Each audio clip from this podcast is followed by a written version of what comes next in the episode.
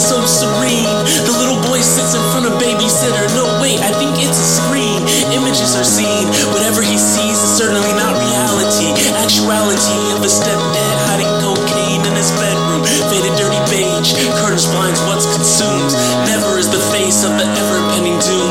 Always is the face of creativity which blooms. He lay under his bed and writes those songs. Learned early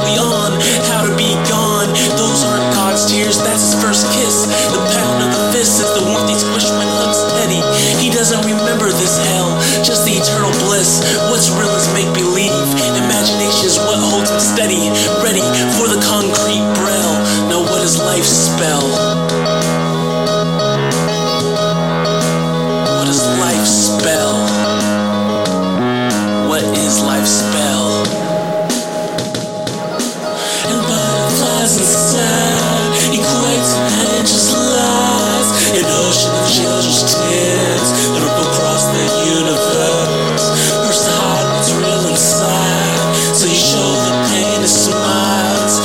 nothing left to fear.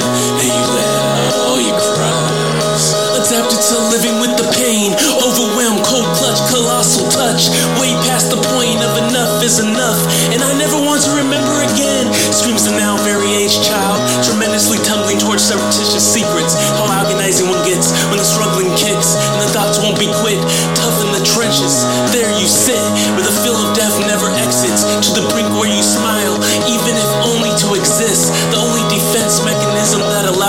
Persist. So please, unloved child, feel this. Even if only in a mirror. Ah, that moment when you look directly into a song. Past the music into that glimmer of sweet, gooey love.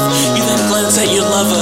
You both instantly have the shared experience of that feeling. That moment is now forever tied to your souls. Each of your minds saw that thought in visual space and acquired it together. Souls bounded together,